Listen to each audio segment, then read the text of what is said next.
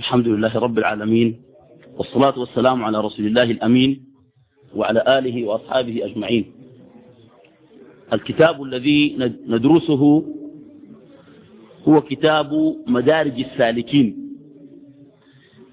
بين منازل إياك نعبد وإياك نستعين. والكتاب يعتني بمقامات الإيمان ومراتب النفس واستهدافها بالتزكية والتقويم والتصحيح.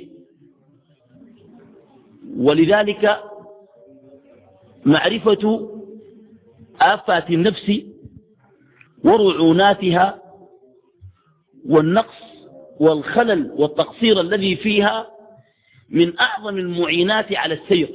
لأننا افترضنا في بداية دروسنا أننا نسير إلى الله. وما من يوم إلا ونحن نتنقل فيه في, في مقامات وعبوديات مختلفة. نصلي ركوعا وسجودا نذكر بألسنتنا نتصدق بأموالنا نعود مريضا نشيع جنازة آه، نتنفل ونذكر الله تعالى كل هذا التنقل في مقامات العبودية المختلفة. والترقي في منازل الطاعة الكثيرة الغرض منها الفوز برضا الله تعالى. ولذلك من أكثر الأشياء المزعجة جدا بالنسبة للإنسان المقلقة معرفة الطريق الذي يوصل إلى الله. ولذلك نشأت الطرق والجماعات والأذكار والأوراد كل هذا يقول لك أنا أريد الطريق الذي الذي يوصلني إلى الله. ابن القيم يرى أن الطريق الذي يوصل إلى الله هو طريق إياك نعبد وإياك نستعين. يعني لا تمشي تكوس لك أوراد ولا شيخ ولا هناي. تمسك في إياك نعبد وإياك نستعين بتصل إلى الله. كثير من الناس يقول لك يا أخي أنا داير الطريق اللي بوصلني لله. هو طبعا الصحيح الطريق الذي يوصل إلى مرضات الله. هذا الكتاب يناقش هذا الطريق بادئا بالنفس. والنفس البشرية معقدة جدا وكثيرة التلون والتقلب. نحن نلمس ونحس ذلك في حياتنا. أيام تشعر أن إيمانك زائد فيحصل لك نوع من الإقبال على الطاعة والانشراح بقراءة القرآن وتكن لديك رغبة ملحة في أن تعبد الله. إذا قرأت آية بكيت. وإذا ذكر الله وجل قلبك. وأحيانا تصلي صلاة الآلة وتتعبد عبادة الروتين. بس تدع شنو؟ وتقوم. وتقول سبحان الله والحمد لله وتمشي. وما بتكون عارف ذاته لما سجدت ما معنى السجود الذي هو خضوع لله وذل. ولما تقول سبحان الله والله أكبر ولا حول ولا قوة إلا بالله لا تدرك هذه المعاني. فتتقلب النفس بين الجفاء والتقصير وبين الإيمان وإدراك معاني الإيمان الصحيح.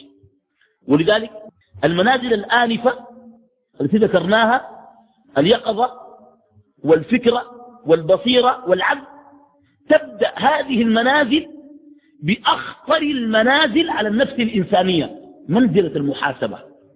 وهي محل حديثنا. والمحاسبة لأن الإنسان لا يرى نفسه مقصرا.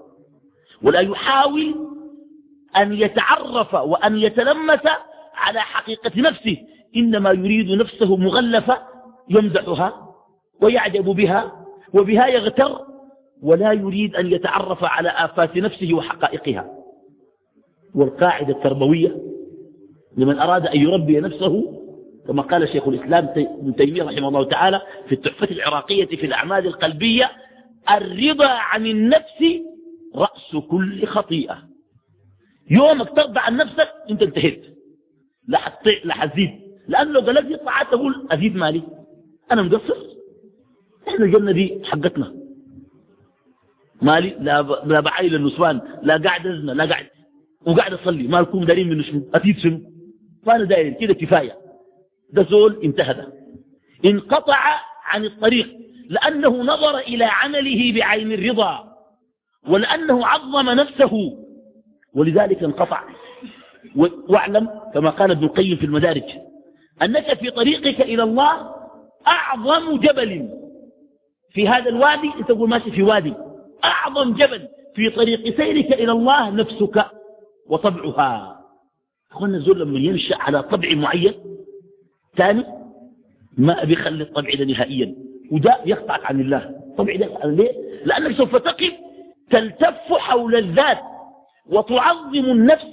فلا تستطيع أن تخرجها إلى الذل والتواضع. إنما دوما أنت في الكبرياء والعظمة والغرور والعجب. وكل هذه مهاوي ومهالك تضيع الإنسان. ولا عندكم رأي؟ الكلام ده صح ولا عندكم رأي؟ صح الكلام ده كده. طيب. من أراد أن يحاسب نفسه. إخوانا الآن بدنا نحاسب أنفسنا. منزلة المحاسبة. المحاسبة دي عندها أركان. يعني زول عشان يحاسب نفسه حتى كثير من الناس أول حاجة ما بزول يحاسب نفسه في الزمن ده الله أعلم. كويس؟ أول حاجة السير إلى الله من معيناته مطالعة الجناية ومشاهدة التقصير. أول حاجة. مطالعة الجناية. تطالع ذنوبك. تعدها. عملت كده وأنا فيني كده وأنا فيني كده وأنا كده. تطالع الذنوب بتاعتك. وتشاهد التقصير في حق الله عز وجل. أبوء لك بنعمتك علي وأبوء بذنبي. مطالعة الجناية ومشاهدة التقصير يولي شنو؟ تعظيم النعمة. إنه تعايل لنعمة ربنا عليك عظيمة. وتعايل لنفسك. تطالع منته وتشاهد تقصيرك. أبوء لك بنعمتك علي وأبوء بشنو؟ بشنو؟ بذنبي. دي مشكلة مناسبة. النفس البشرية أنا الآن حتكلم عن النفس البشرية. النفس البشرية معقدة. جدا الإنسان البني آدم الماشي بكر عينه ده معقد تعقيد ما يعلم به رب العباد اللي خلقه. معقد في تفكيره في تصرفاته في أحقاده التي ينطوي عليها قلبه. يا أخي لما يحكي ممكن يكون حاقد عليك وانت ما عارف. ممكن ولا ممكن؟ ممكن ممكن. يكون زول حاقد عليك ويضحك لك وكده ومعاك وما تكون عارفه. في, في, في الأحقاد مسالك النفس وعرة جدا. ونحن نحاول في كتاب من خلال كتاب مدارج السالكين أن نعالج هذه العلل. طيب. الغرض من مطالعة الجناية وتقصير النفس. ومشاهدة من الرب الغرض شنو؟ أول حاجة الغرض أن الإنسان قبل أن يسير إلى الله يا إخواننا قبل أن تكون عبد لله محص نفسك. قال ابن القيم ليس في الجنة ذرة خبيثة. تقول الملائكة لهم سلام عليكم طبتم. لا يدخل الجنة إلا طيب النفس. الذين تتوفاهم الملائكة طيبين. والتمحيص كما قال ابن القيم في بداية منزلة المحاسبة يتم بعشر ممحصات. الممحصات العشرة. والممحصات العشرة دي جعلها الله لنا تمحيصا رحمة بنا. الممحص الأول المصائب المكفرة. يعني شنو؟ انت ممكن تكون عندك ذنوب. تقع عليك مصائب الغرض أن تكفر ذنوبك وأن تمحى فبعض الناس ذنوبه تمحى بالمصائب. عشان كده زوج العيال بيقول شنو؟ بيقول شنو؟ كفارة.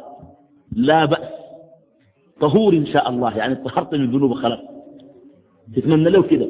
فالمصائب المكفرة. أو الحسنات الماحية. ده برضه بمحيط. الحسنات الماحية شنو؟ يكون عندك حسنات كثيرة. وبعدين عندك ذنوب.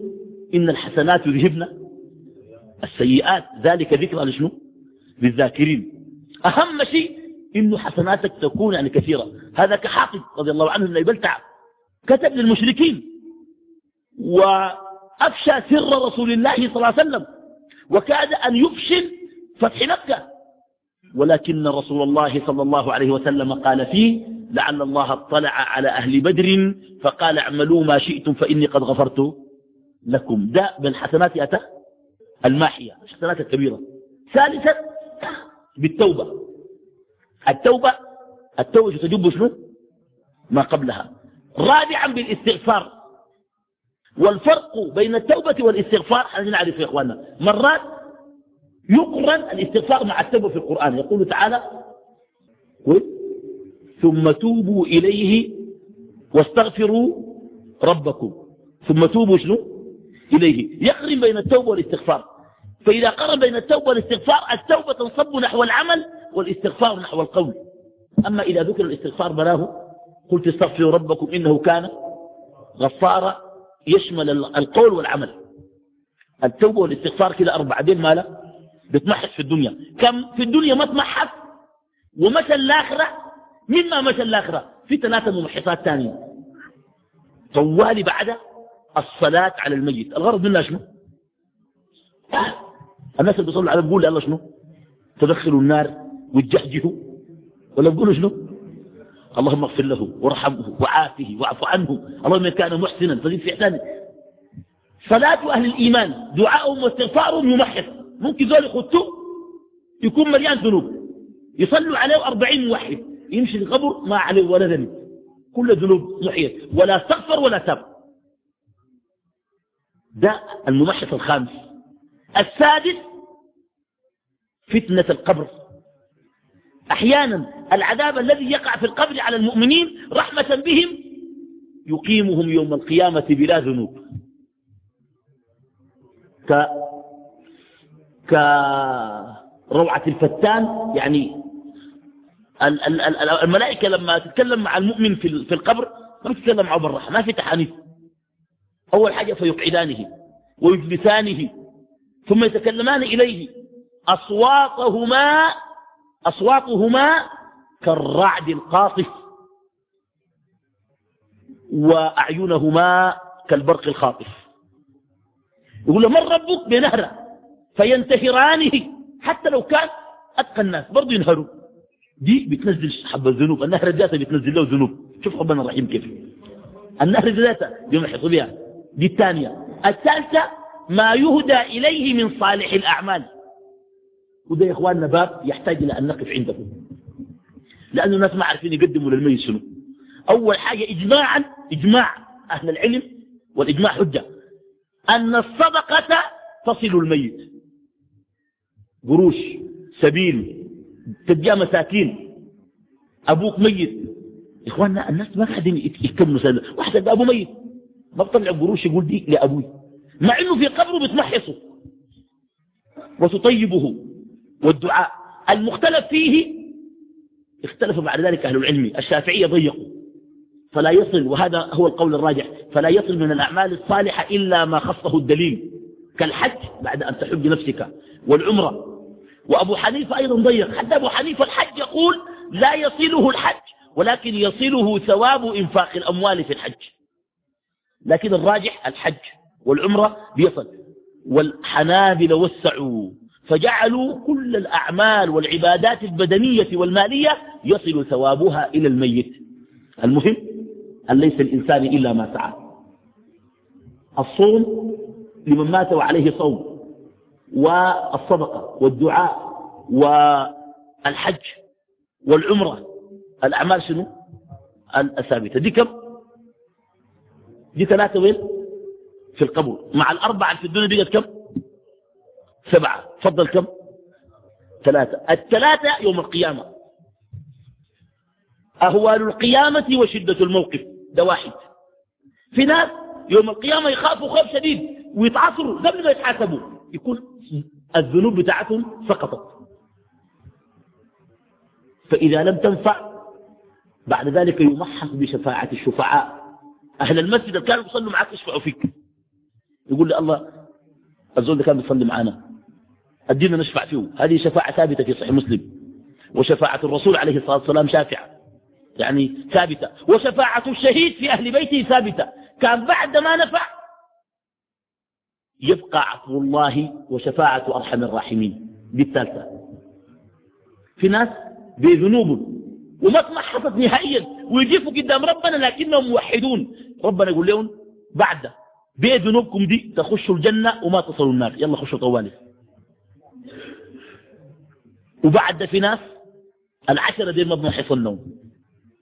بعد قال لك ابن القيم ما بقي إلا دخول الكير. تعرف الكير؟ شنو؟ في ناس ما بيطيبون إلا النار. في ناس ما بيطيبون إلا النار. يدخل النار على قدر ذنوبه. فإذا تحدث الذنوب وهو موحد وطاب خرج من النار ودخل الجنة طيبا. دي العشرة شنو؟ العشر ممحصات التي يمحص الله عز وجل بها عباده. طيب. طيب يا إخواننا في سؤال مهم جدا في المحاسبة. أيهما أولى؟ أيهما أول؟ المحاسبة أم التوبة؟ الزوج بيحاسب نفسه بعد يتوب ولا بعد ما يتوب يبدأ يحاسب نفسه على الشرك كان فات ويندم. أيهما أولا؟ المحاسبة في الأول ولا التوبة في الأول؟ كده اتفقوا. الهروي جعل التوبة أولا والمحاسبة ثانية وابن القيم جعل المحاسبة أولا. ليه؟ لأن ابن القيم يرى كالآتي. يرى أن الإنسان ليتوب أولا ينبغي أن يفكر في أنه مخطئ. فيبدأ مقتنعا بأنه يحتاج إلى توبة.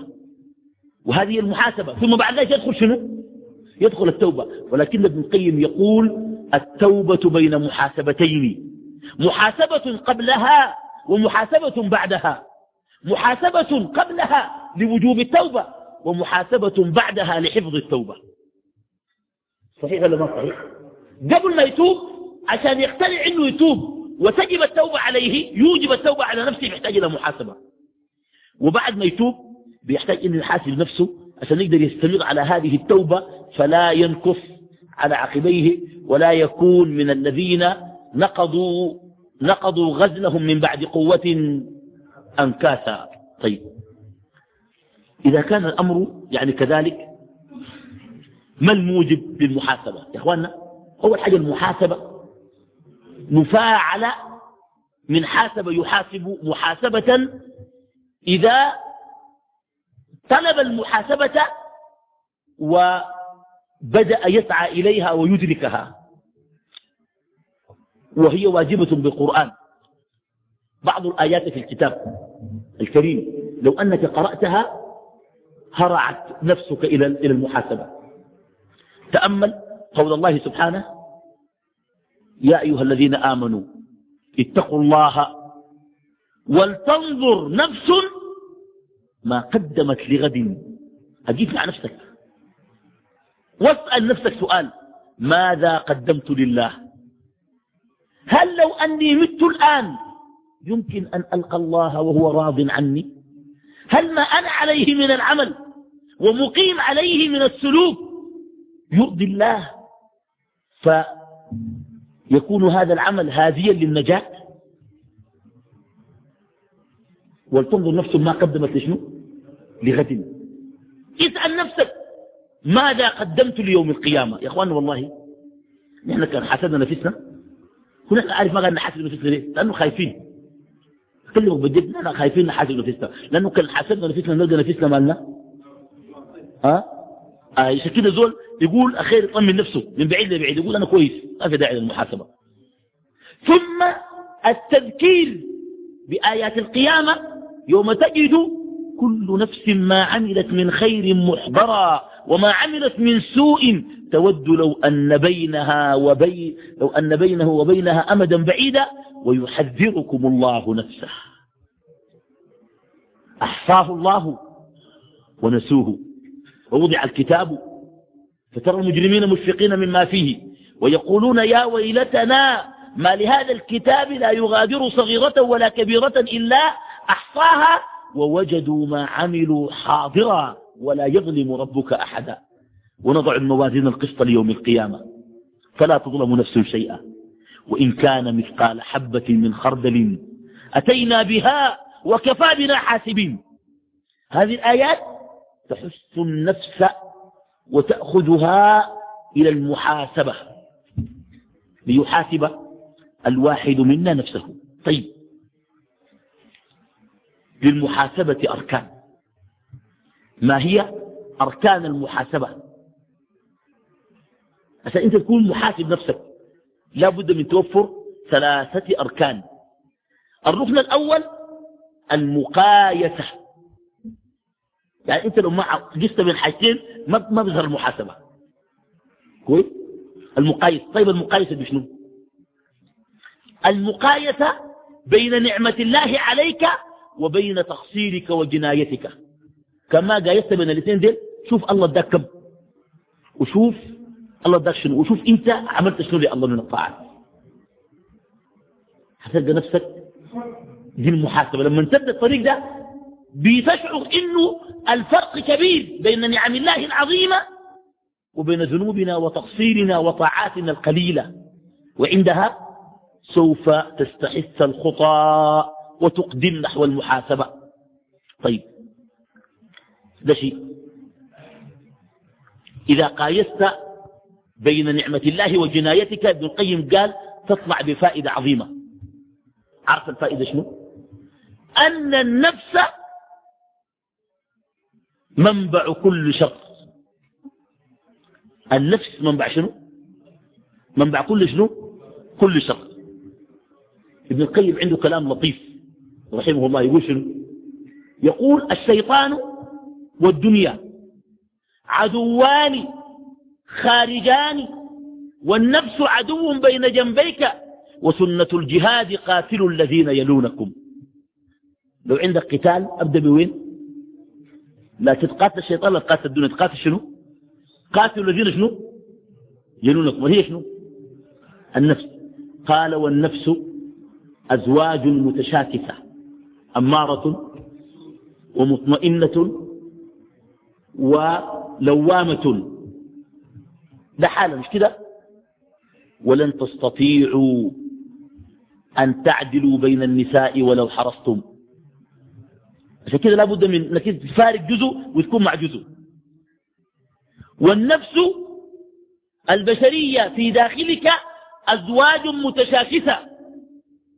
وسنة الأزواج المتشاكسة واللاتي تخافون نشوزهن. فعظوهن واهجروهن في المضاجع واضربوهن. فإن أطعنكم فلا تبغوا عليهن سبيلا. دي النفس الجواك دي. ولذلك النفس تحتاج إلى مداراة بأن أولا تنظر إلى نعمة الله وتنظر إلى جنايتك. ثم تقايد دي المقايسة الثانية في الركن الأول. بين حسناتك وسيئاتك. يا إخواننا قايس بين حسناتك وسيئاتك. بالراحة كده بس. عندك كم حسنة؟ بس في راسك ذاك تدور من الصباح اللي عملت كم حسنة؟ وعملت كم سيئة؟ والله أقول لكم قول. المعاينة في الشارع النسوان دي براد غطت حجرنا. شو معاينة النسوان دي براد غطت حجرنا؟ لأنه مما تطلع من البيت. كده يقول لهم تعاين أه؟ كان مشيت سلاح طبي ولا كان مشيت جامعة ولا كان مشيت آه الدار الاستشارية ولا شنو؟ كويس؟ ولا فندق قصر الاسم شنو هو الفندق ده؟ ها؟ فندق قصر الصداقة.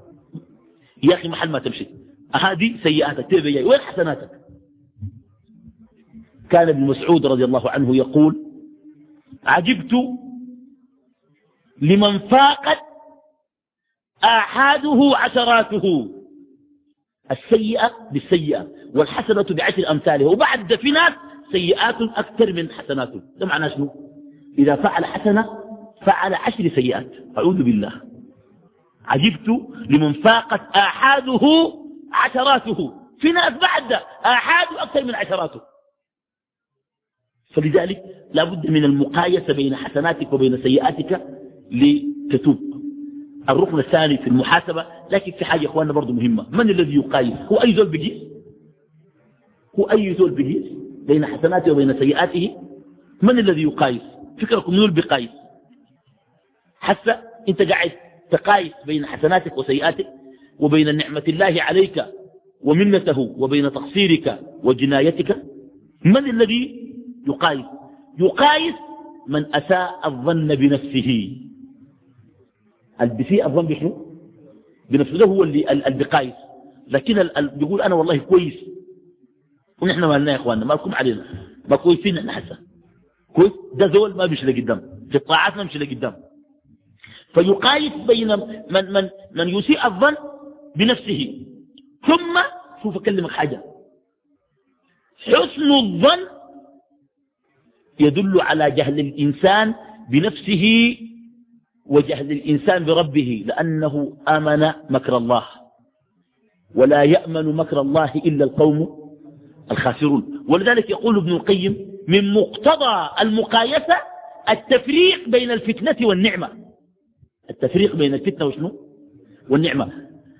الله لو أداك حاجة أنت تكون ملاوي خاصة في باب الكرامات. تقول يا أخي أمكن ربنا ذلك يدرجني لأن بعض الناس تأتيه النعم. فبفرحه وعدم تقييد النعمة بالشكر تنقلب النعمة عليه فتنة عياذا بالله. فلا يقايس إلا من فرق بين النعمة والفتنة ولا يقايس إلا من أساء الظن بنفسه. أعطيكم حديث عن رسول الله صلى الله عليه وسلم يحدثنا فيه عن النفس البشرية. وعن حاجتها إلى المواجهة الصارمة وعن حاجة النفس إلى, إلى, إلى, إلى عدم إحسان الظن بها. قال عليه الصلاة والسلام لو أن لكم صاحبا عندكم صاحب. لو أنك أكرمته وكسوته وأطعمته أفضى بك إلى شر غاية. يوديك في ستين دهية زور صاحبك انت بتلبسه وبتكلمه وبتأكله. خليك لي حاجة؟ وبعد يوديك في ستين دهية وإن ولو أنك أهنته. أهنته. وأجعته. وعريته أفضى بك إلى أحسن غاية. قالوا بئس الصاحب يا رسول الله. قال هي نفوسكم التي بين جنوبكم. النفس دي اوعى ترقد ليها قفا. ما تطمئن لنفسك. لا بد أن تكون على اتهام للنفس بالتقصير دوما. وأن تسيء الظن. يا أخوان نحن نعمل شنو؟ طلبنا الشارع أن نسيء الظن بأنفسنا وأن نحسن الظن بإخواننا. ونحن نسيء الظن بالناس. ونحسن الظن بشنو؟ بأنفسنا. وهذا إشكال. طيب الركن الثاني في المحاسبة التفريق بين ما لك وما عليك. ما لك ليش شنو انت إخواننا في كثير من الناس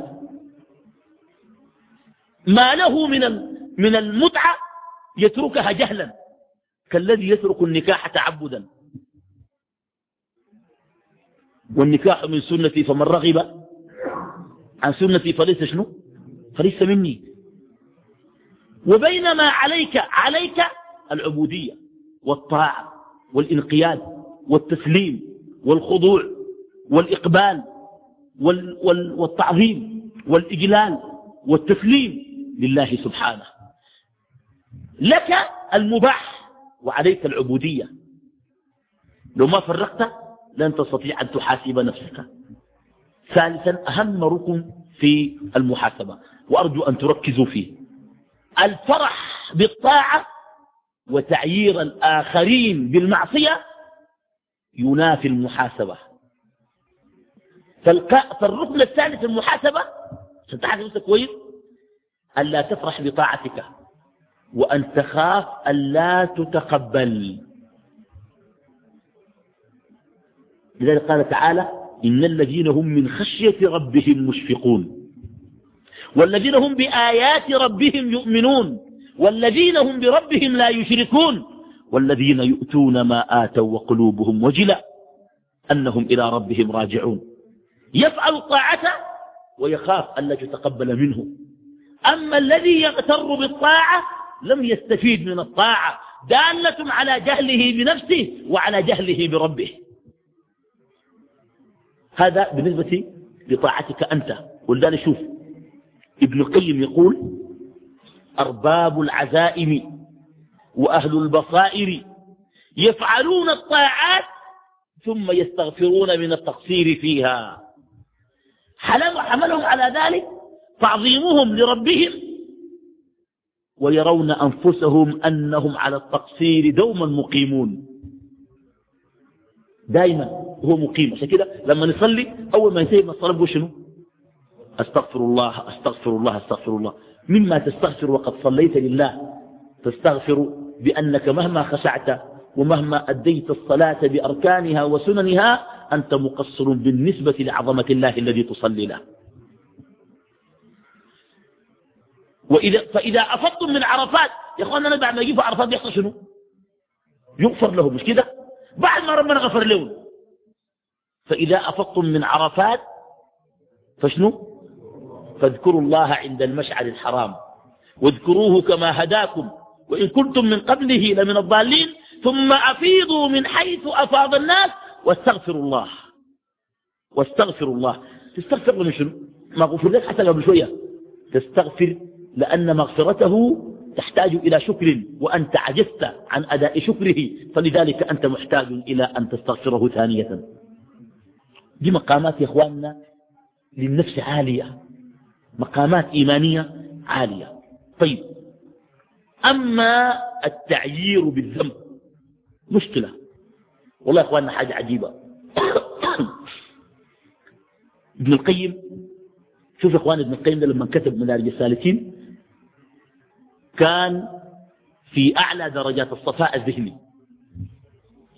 لأنه يعني الحمد لله ربنا وفقني إنه معظم كتب ابن القيم أطلع عليها.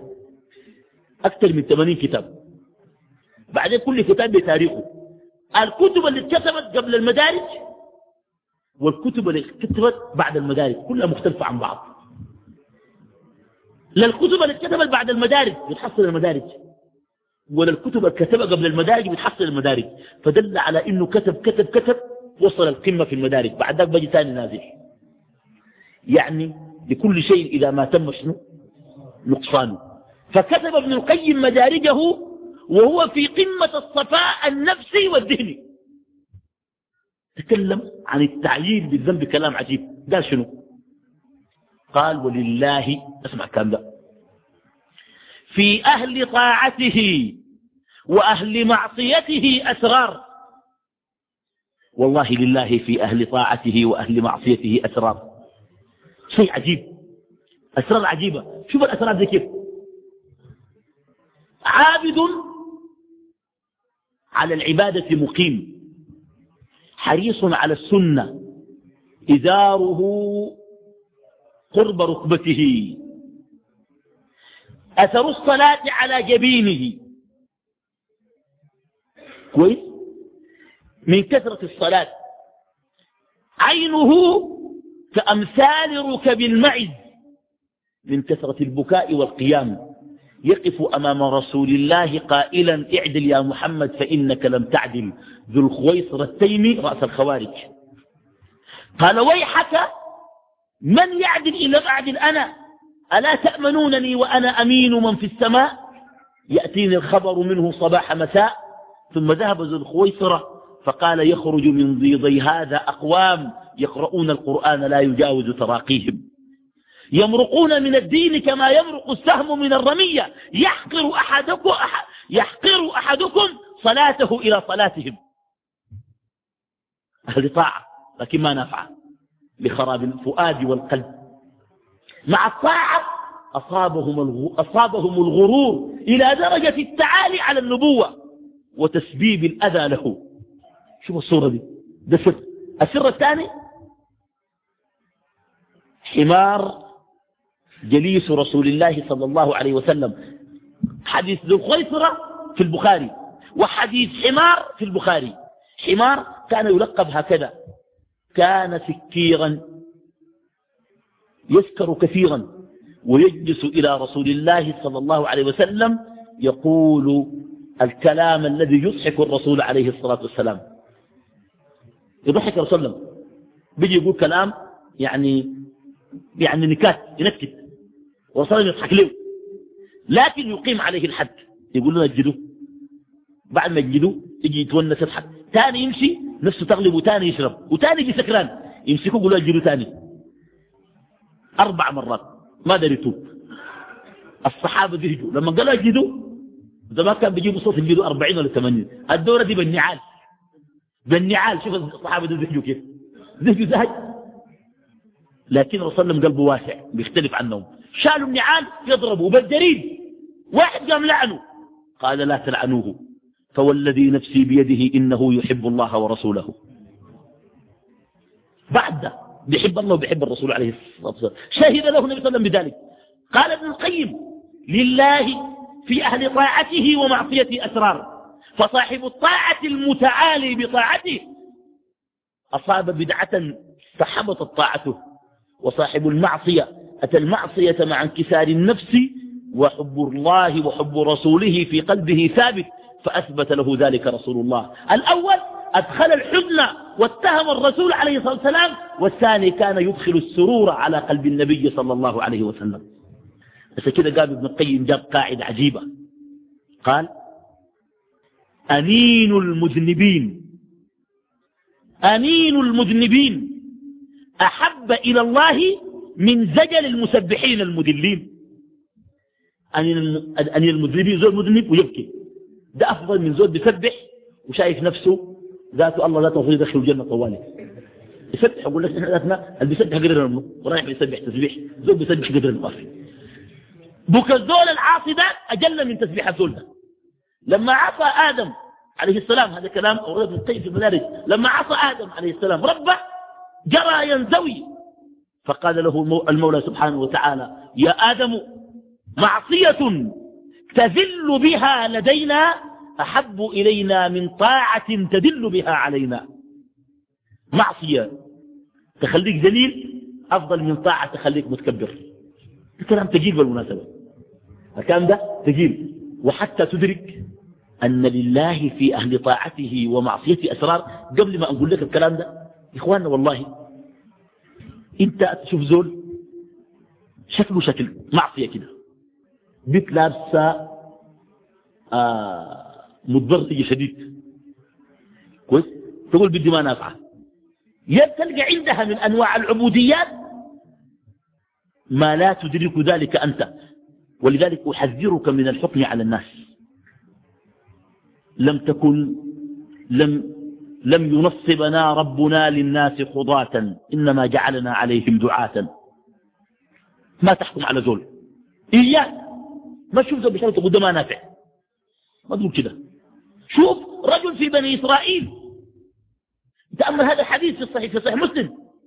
وجد رجل يعصي يأتيه ينصحه ويجده مقيم على المعصية. ثم ينصحه. زيج منه؟ قال والله إن الله لا يغفر لفلان.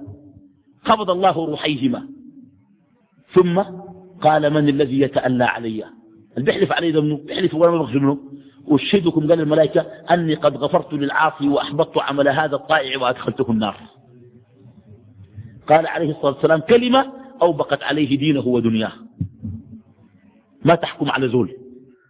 يا أخي في واحد يحكي لي وبرضه أنا مر علي موقف عن شبيه له يعني سافرت مرة مشيت مطار من المطارات الأجنبية. بلد فاكة يعني. من المطار؟ أنا بعمتي دي الناس كلهم مستغربين داري يصوروني ذاته داري ياخذوا معي صورة. يقول لي كيف يا شيخ. دقيقة يقول لي أنا ما فاهم كلامه. داري يصوروا معي علشان العلم والحاجات دي. أنا أكثر زول مستور في الرجال وفي النسوان. بعدين الوقت وقت الصلاة. زول أنا من الطيارة متضايق منه. شكله زهجان منه ذهب شديد. أول حاجة عامل شعره كيف كيف. كويس؟ وبعدين عامل له حلق. هنا. ولابس له هنا سلسل ولا جلدة كده سوداء. وشاكي في النهاية أنا بطلع منه طمام شديد. وقرفان وزهجان منه شديد. لما نزلنا الوقت في الصلاة. أول حاجة درنا نصلي. هو الوحيد الشايل مصلاية فتح شنطة الله مصلايته وما مشت حمام يتوضا أنا مشيت مشت الحمامات. فرش مصلايته وصلى طوالي. معناه شنو؟ جاهز. قلت بالله عليك أشوف الزوجة أنا مش قلت له حمام بوين. عشان أصلي. وما شايل المطلع الزول ده جاهز. بيه مصلايته كويس؟ وما مشى الحمام. يعني راكب طيارته بيه شكله ده. متوضي جاهز عنده جوانب ثانية. يعني أنت بتلقى الزول بتحكم عليه من منظره لكن بتكون في جوانب خافية. في حياته عنك. وهذا هو الذي جعل النبي يقول الظاهر في الرجل أنه سكين. قال إنه يحب الله ورسوله. ده جانب مشرق الناس ما اطلعوا عليه. ولذلك شوف هذه المسألة فيها أسرار عظيمة. ابن, ابن تيمية رحمه الله تعالى في كتابه القيم التحفة العراقية في الأعمال القلبية يقول رحمه الله تعالى والحديث البخاري امرأة من بغايا بني إسرائيل. يعني امرأة تزني وتمتهن عياذا بالله الزنا مهنة. من البغايا يعني من أهل الدعارة عياذا بالله. تمشي في الصحراء. فوجدت كلب عطش فنزعت موقها. هكذا قال عليه الصلاة والسلام. وأنا هذا الخبر لولا أنه أتاني من رسول الله صلى الله عليه وسلم ما صدقته. لكن صدقته لأنه جاني من الذي لا ينطق عن الهوى إن هو إلا وحي يوحى. نزعت موقها. وسقت الكلب وماتت ولقيت الله فغفر لها كل زناها بسقياها الكلب. يعلق شيخ الإسلام تيمية رحمه الله تعالى تعليقا لطيفا فيقول إن سقي الكلب كحسنة لا تمحو سيئات الزنا. هذا واضح. بل سقي الناس. خلي الكلب.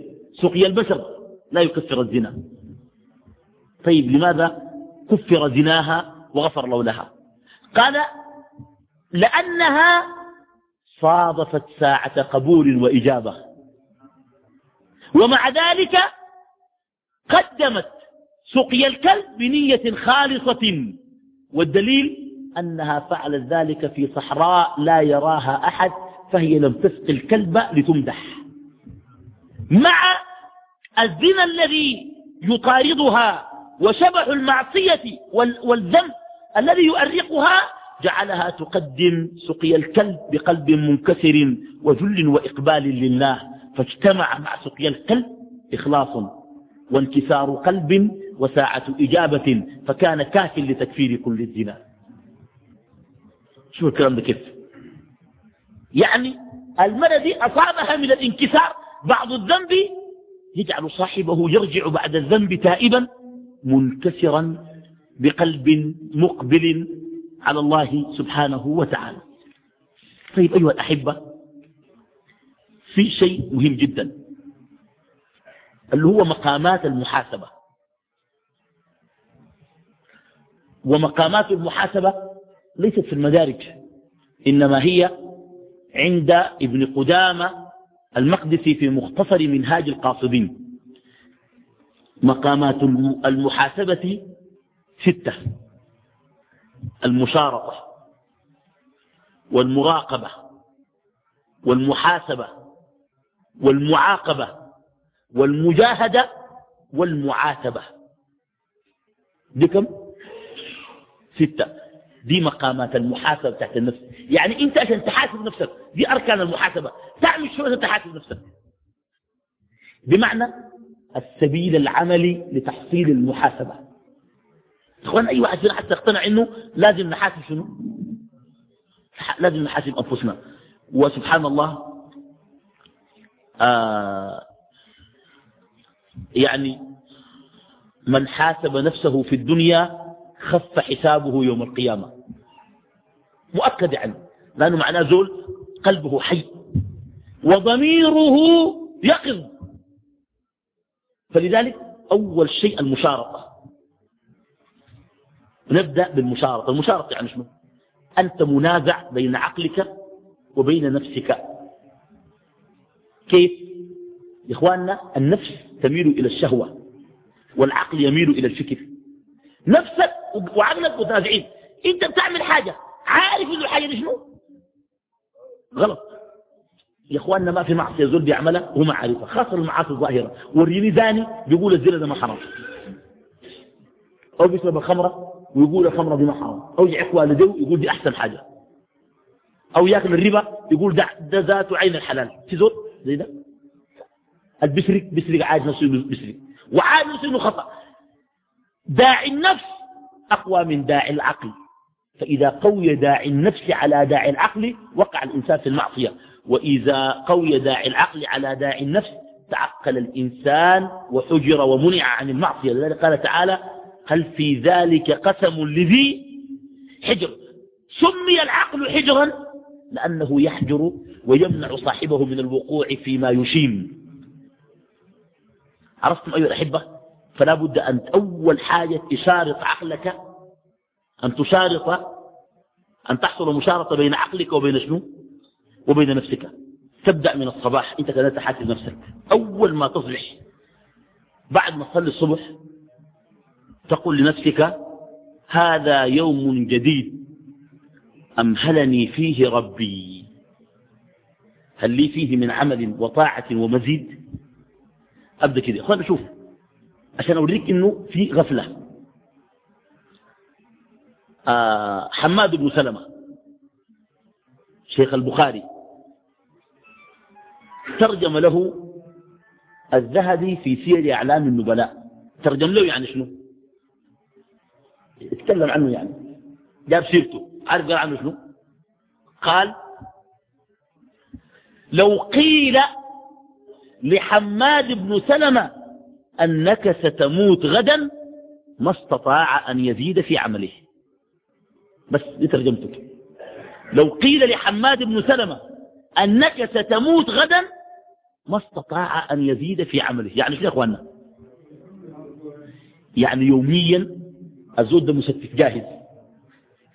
يوميا يعمل عمل من سيموت غدا.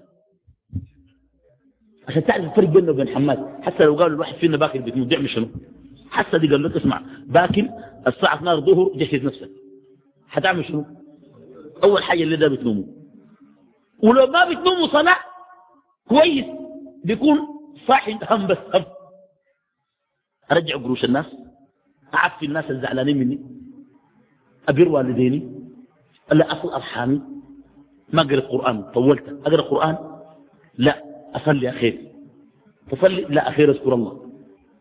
بتجهجه لكن حماد ده مستف يوميا بيعبد عبادة من سوف يلقى الله غدا.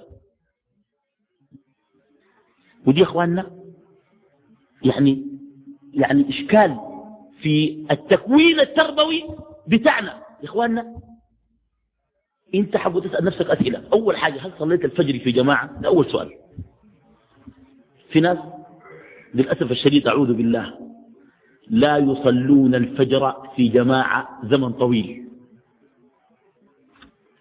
وذلك باء رجل بال الشيطان في شنو؟ في أذنه. تخيل زول بالشهور وبالسنين ما بصلي الصبح في جماعة. ده معناه شنو؟ معناه شنو؟ ده داير له تناكل تي تشفط بول الشيطان من اضانه يا أخي ده شغل ده شغل عجيب ذاته يا أخي أعوذ بالله. ذلك رجل يوميا بال الشيطان في أذنه. أعوذ بالله. بعدين من صلى الفجر في جماعة كان في ذمة الله. ولا يسألنكم الله من ذمته شيء. شوف شوف بيصلي الفجر في جماعة ده؟ ده في معية ربنا. عشان كثير من الناس ما موفقين. لا نصل الفجر في جماعة. ده أول شيء. هل صليت الفجر في جماعة؟ وإذا كانت امرأة هل صلت الفجر في وقته حاضرة؟ وبشر المشائين في الظلم إلى المساجد بالنور التام يوم القيامة. إخواننا أثقل الصلوات على المنافقين ودي علامة نفاق أعوذ بالله. زول يمر عليه زمن ما يصلي الفجر في جماعة ولا يصلي الفجر حاضر. دي مشكلة. ثم بعد الفجر من الصباح إلى الآن هل سألت الله أن يدخلك الجنة؟ هل استعدت من النار؟ هل ذكرت القبر وظلمته واللحد ووحشته؟ هل من الصباح إلى الآن أهديت مسلما هدية؟ هل تصدقت في سبيل الله؟ اسأل نفسك الأسئلة كم ركعة ركعت؟ وكم مرة ذكرت الله ومجدته؟ هل نظرت في جلسة بضع دقائق بينك وبين ربك. بقلبك تحبه وتستغفره وتطلبه أن يعفو عنك لتقصيرك. تذكر نعمه وتعدد على نفسك على, على نفسك آلاءه. الله عمل لي كذا والله عمل لي والله عمل لي. هل عملت الكلام ده؟ يا اخوانا ما هذه الغفلة التي ندر فيها؟ نحن نحتاج إلى المحاسبة. حقيقة نحتاج إلى المحاسبة. وعشان تعرف المشارطة مهمة. يقول علماء التربية الإسلامية شنو كان مهم يا أخي يقول لك هب أن الله عفى عن إساءتك. أنت عملت أجلت كعبة عفى الله عنك. ألا تتحسر لأنه فاتك مقام المحسنين؟ ألا تتحسر؟ يا أخوانا ما في حاجة. هب أن المسيء قد عفي عنه. ولكن قد فاته ثواب المحسنين. ألا تريد أن تكون من المحسنين؟ إذا المقام الأول المشارطة. المقام الثاني المراقبة. قبل العمل. إنك تراقب نفسك. ليه ما عملت كده؟ وبعد العمل تراقب ال ال ال ال النفس محاسبة. هل هذا العمل لله؟ هل كان خالصا لوجهه الكريم؟ ودي أخطر أنواع المحاسبة. لأنها شائكة محاسبة النفس على الإخلاص. ثالثا محاسبة النفس بعد العمل باتهام العمل. يعني شوف العمل ده تقول والله مهما صلينا صلاة دي ولا حاجة تتهم نفسك. تشوف نفسك دائما مقصر. ثم بعد ذلك المعاقبة. حاول عاقب نفسك.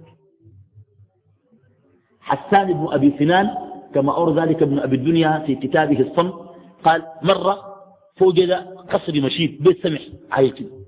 قال متى بني هذا القصر؟ يا أخي حتى يكون أخذ كم يوم. الناس يمشوا جنب مركز عفراء يقولوا شده قام 200 شده والله الأتراك دي يقول لك ما هينين. طوالي قال من حسن إسلام المرء تركه ما لا يعنيه كلم نفسه كده براو قال له مالك وما لا يزول. فعاقب نفسه بالصيام. قال له عشان بتتدخلي في الحاجات اللي ما بتعنيكي أن أدي بك الليلة. بقي يصوم طوالي. يا إخواننا معاقبة النفس. حاول عاقب نفسك.